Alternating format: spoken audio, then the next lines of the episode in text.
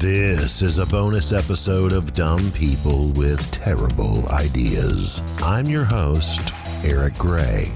Let's talk about a paranormal mystery. A mystery found on Reddit.com where a man struggles with a ghost, or perhaps a, an unruly landlord, or perhaps a demon that keeps warning him about bad things from the nether world. Don't fear, don't fear. The mystery is solved by the end of this episode. Here is the post verbatim that was found on Reddit about a very particular problem. I'll let my friend Scott Johnson, the host of the podcast, What Was That Like, play the part of our bewildered victim. Take it away, Scott. On the 15th of April, I found a yellow post it note in a handwriting that wasn't mine on my desk, reminding me of some errands I had to do, but told literally nobody about. While odd, I chalked it up to something I did in my sleep, thinking maybe in my half awake state I scrawled it so it didn't appear to be my handwriting. I threw it out and thought little of it. On the 19th, I found another post it note on the back of my desk chair in the same handwriting as the previous note, telling me to make sure I saved my documents. Okay, so now it is certainly sounding strange. Post it notes scattered through a person's domicile in a different handwriting. One person suggested that you seem sincere, and this doesn't appear to be the plot of a Ray Bradbury short story. Although, let's be clear, it's a killer beginning to a Ray Bradbury story or a Stephen King novel. Let's allow Scott to continue. I was freaked out, but there were no other signs of a break in, so I set up a webcam in my house aimed at my desk and used a security cam app for it to record after detecting movement. Here, let's note that the username who posted this story is R. Bradbury1920 because that is what's called in the biz as a red herring. Ray Bradbury has absolutely nothing to do with any of this, but it's easy for internet sleuths to go on a wild tangent, which in this case would wouldn't prove successful. This isn't science fiction.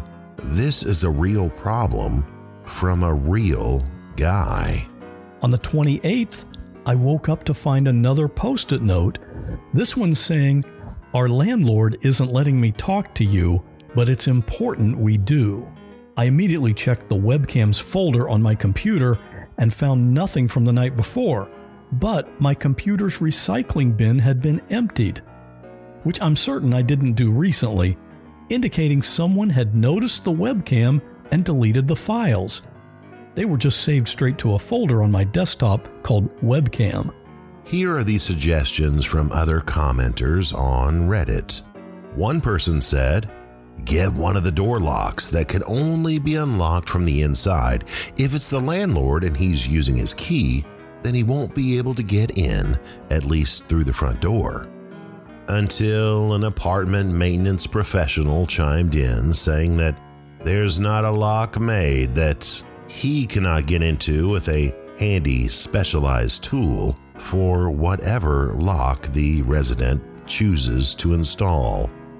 Another suggestion was to seriously put a damn password on that computer, which again was refuted by someone else that any IT professional could crack any password. One Redditor suggested that this might be a mental health issue. R. Bradbury 1920 might be experiencing uh, some sort of uh, dissociative disorder. Back to Scott Johnson of the podcast What Was That Like? Today, on the 1st of May, I found another post it note, this time on the outside of my door, with nothing written on it and there also appeared to be post its on many other doors in my apartment complex, all blank, in varying colors. Now, our wayward hero is finding post it notes of all different colors varying colors displayed not only inside his own apartment, but on neighbors' doors as well. One commenter suggested it's possible that your landlord is leaving notes inside your apartment, but they don't make any sense in the context that you're describing them. It's likely that you're writing the notes yourself, but you are forgetting.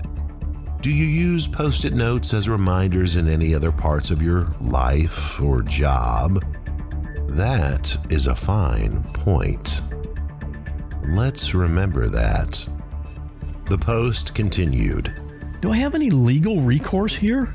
I have no proof except for the post its, but those are written by my pen and on my post it notes, so conceivably I could have faked them.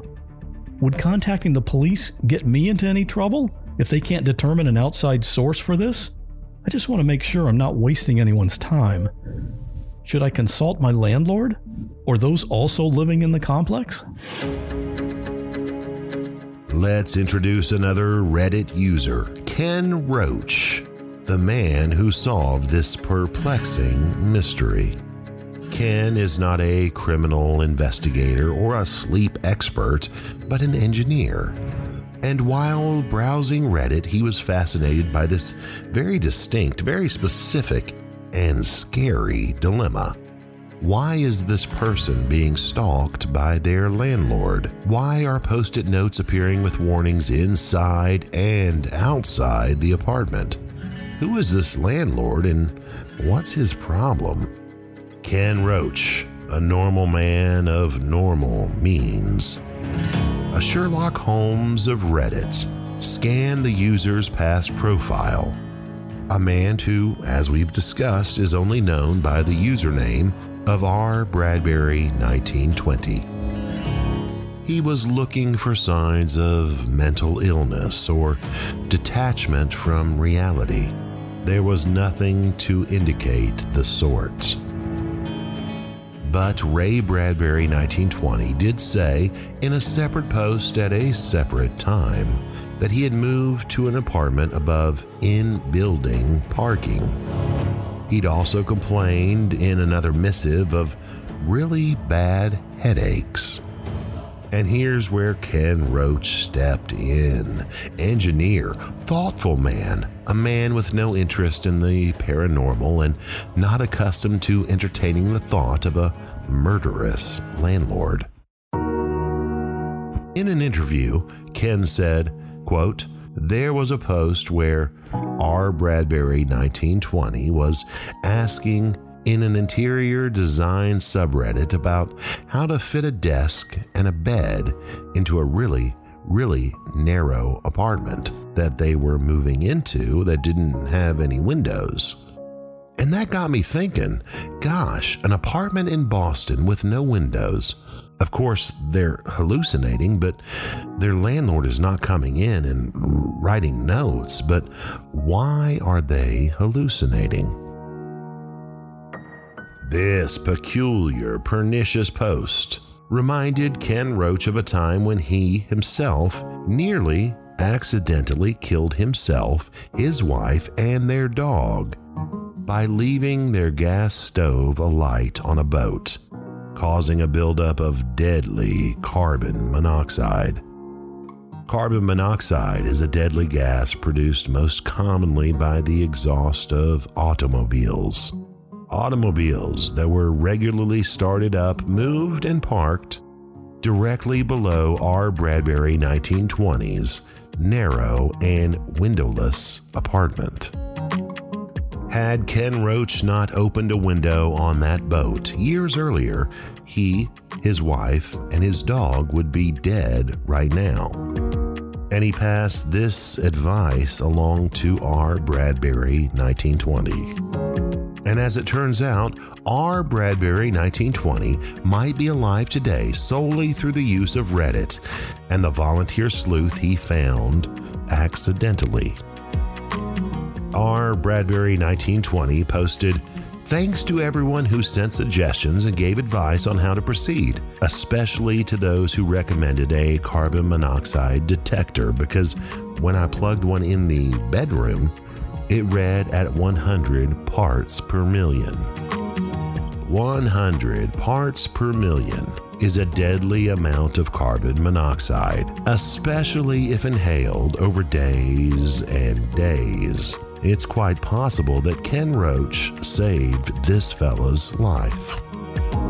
So let's go full circle on the wondrous yet brief joy of life as we recognize that we live in an era where a single device, tiny enough to fit into your pocket, can allow one to escape death by simply typing a, Hey, can you help me out with this?